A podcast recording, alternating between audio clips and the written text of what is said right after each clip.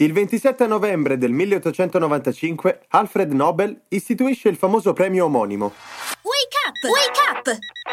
La tua sveglia quotidiana. Una storia, un avvenimento per farti iniziare la giornata con il piede giusto. Wake up! Nobel divenne famoso per aver inventato la dinamite, ma anche per aver creato il premio per la pace. Questo fu uno dei cinque riconoscimenti che egli stesso decise fossero assegnati ogni anno. Gli altri erano il premio per la letteratura, per la fisica, per la medicina e per la chimica. Quello per l'economia fu aggiunto solo nel 1969.